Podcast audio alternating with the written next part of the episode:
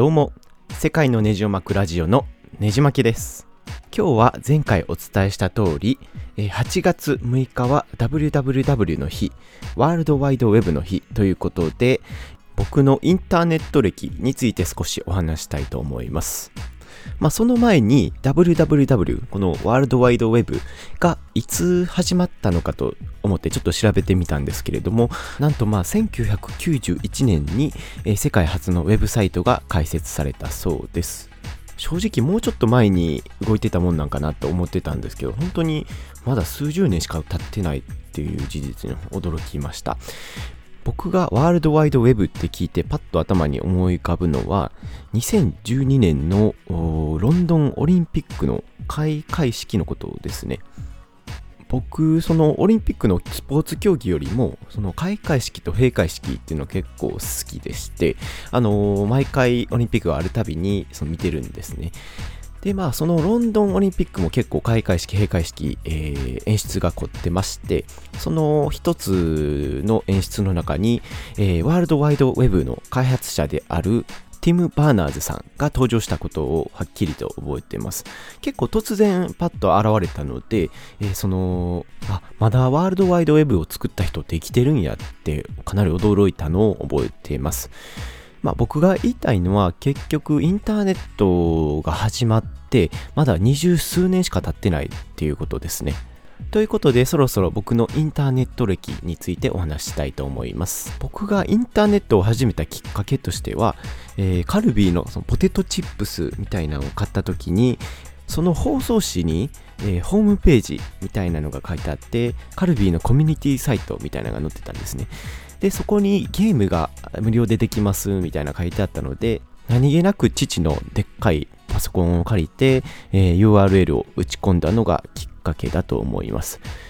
まあ、その前にパソコンには、えーまあ、Doom っていう FPS シューティングの、えーゲームソフトがあったので、それを言われるために何回かは触ってたりはしたんですけれども、インターネットっていうと、本当にこれが初めての体験だったんじゃないかなと思います。で、まあ実際にですね、あの URL をポチポチ手で打っていくわけなんですけれども、そのキーボードでコロンの位置もよくわからず、えーまあ HTTP 何々みたいなのずっと打ってったりしてですね。で、ようやくホームページにたどり着いたですね。まあその時になんかあの、全然知らん世界とつながってる感じとか、まあ、当時小学生の本当に1、2年生、2年生ぐらいだったと思うんですけれども、その時になんか妙にワクワクしたのを覚えています。まあ、ゲームの内容としては、まあ、点キーを叩いて、えーその数字に割り当てられたそれぞれのポテトをきれいに揚げましょうみたいな、えーシンプルなしょうもないゲームだったんですけれども当時夢中になって遊んでましたあと多分僕と同じ年代ぐらいの人は必ず記憶にあるとは思うんですけれども面白フラッシュサイトっていうのが流行ったのを覚えてますでしょうか？まあ僕の周りの友達もみんなこの情報っていう学校の授業の合間には、まあ、パソコン使えるので、まあ、隙を見てその面白系の、えーフラッシュで作られた動画を見たりして、えーみんなで騒いでいたのをかなり覚えています。あのウォーリーを探さないでっていうフラッシュ覚えてる方おられますでしょうか？もし興味のある方は、えーちょっとネットで調べてみるとなんか面白いものが出てくるかもしれません。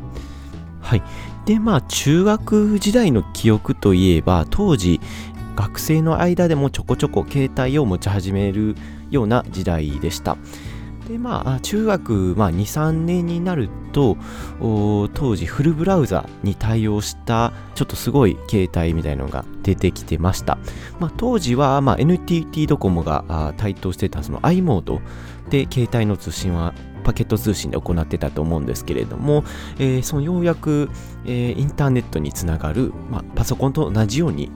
ブラウザが見れる携帯が出たということでかなりニュースになったのを覚えています。まあ僕この当時から結構ガジェット好き、まあ、家電製品好きなところがありまして、まあ、わざわざ家電量販店に出かけていってあのデモとして置いてある携帯を見てその Yahoo の Yahoo Japan のトップページがボーンと画面に出てきてるのを見て本当に驚きました。この当時はまあスマホなんて、えー、言葉はないんですけれども、まあ、携帯で本当にパソコンと同じようなネットができるっていう事実に本当にびっくりするのみでした。他にはですね当時僕中学生の頃一度 Yahoo ブログをやってたことがあるんですね。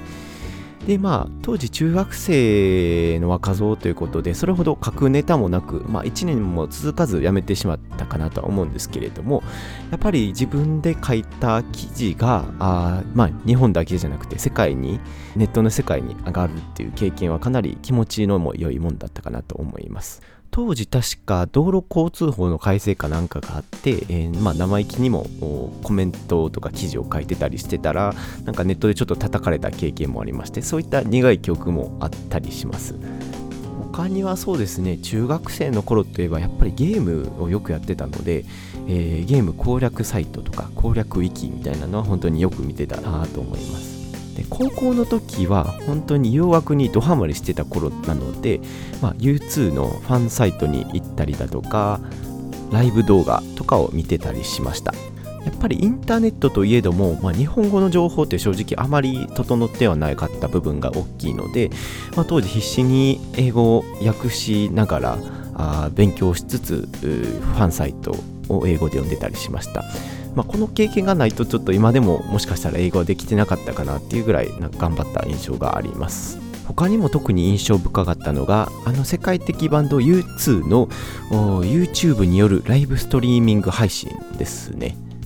まあ高校生ぐらいの時に本当にあの憧れのバンドのライブを生で見れるってことで本当に家で待機して見てたのを覚えてます、まあ、今でこそまあ日本でも今年からフジロックのライブが配信されたりだとか一般的にはなってきましたけれども当時のあの段階で、え、かなり綺麗な画質で高音質で、え、ライブが見れるってことで、まあ、ライブ行かなくてもいいんじゃないかっていうぐらいに驚きましたしなかなかですねこれは革命だなと心の底から思いました。あと、まあ、大学の頃は、まあ、自分がゲイだと気づいた後は、やたらと X なんちゃらとかにお世話になったり、まあ、分かる人には分かると思うんですけれども、お世話になったりだとか、あとは Amazon ですね。まあ、大学になってバイトを始めて、お金に余裕ができてからは、本当に買い物を Amazon で全部済ましてしまう。本当にネットは生活スタイルを変えたなと思いますね。まあ、Facebook だとか Twitter とかで、まあ、今まで、えー、ずっと会えなかった同級生、昔の同級生と話をしたりだとか、まあ、海外の留学生の友達とも今も話を気軽にできたりだとか、本当にね、なんか人という人間の在り方を変えてしまったと言っても過言ではないでしょう。ということで最近の話に移りますけれども、まあ、ここ5、6年前に、えー、Hulu とか、ネットフリックスとかあ映画見放題、ドラマ見放題っていう動画配信サービスが出てきたりだとか、まあ、他にも Apple Music、Spotify、えー、Google Play Music とかの音楽、えー、サブスクリプション型のサイトが出てきたりだとか、本当にコンテンツの概念もガラッと変わってしまう、えー、数年だったかと思います。まあ、最近では本当にスマホとかパソコンの前だけじゃなくて、えー、まあ日常生活の中にスマートスピーカーっていうものがもう割り込んできたりはしてますし、ネットっていうのは本当に生活に欠かせないものになってきてます。まあ、ワールドワイドウェブの開発者もこの二十数年でここまで変わるとは思ってなかったんじゃないかなと思います。まあネットの世界といえどもやっぱりいい面悪い面もありまして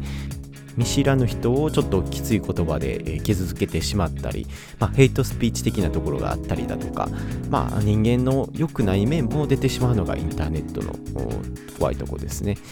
えまあ、という、まあ、いろんな側面ありつつやっぱりインターネットなかったら人生でできることって大幅に縮まってたんじゃないかなと思います、まあ、僕自身もこうやってポッドキャストでいろいろ話をしたりブログで記事を書いてたりはしたんですけれどももう今からネットなしの生活なんて絶対に無理ですね。まあ、今現代生まれてる子供たちっていうのは、まあ、デジタルネイティブ世代ということでネットやスマホがあって当然みたいな世界に生まれるようになってる。です。まあ僕の世代でいきますと、まあその3歳とか5歳とかちっちゃい頃からネットバリバリやってましたっていう感じじゃないので、その、なんていうんですかね、ネットの移行期に入れたのは結構ラッキーだったんじゃないかなと思いますこうインターネットによって世界がどんどん変わっていくっていうのを肌で感じ取れたっていう体験はもう後にも先にもできないかもしれないですしまあ、あの大転換の時期に入れたありがたさっていうのは個人的には実感してます。まあ、これからインターネットってどう発展していくもんなんでしょうか。まあ、将来その WWW ワールドワイドウェブさえなくなってしまうっていうような話があったりはしますけれども、まあ、まだまだ僕の頭じゃ読めないことばっかりなのでただただ見守るだけになりそうです。とまあここまで話してだいたい10分30秒ということで、えー、そろそろ終わりにしたいと思います。このエピソードでもお伝えした通り、このポッドキャスト以外にブログをやっておりますので、もし興味のある方はぜひご覧ください。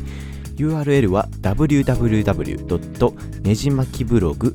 .com 世界のネジを巻くブログまでお越しください。次のエピソードでは音楽に関する新コーナーのお知らせをしたいと思います。では次のエピソードでお会いしましょう。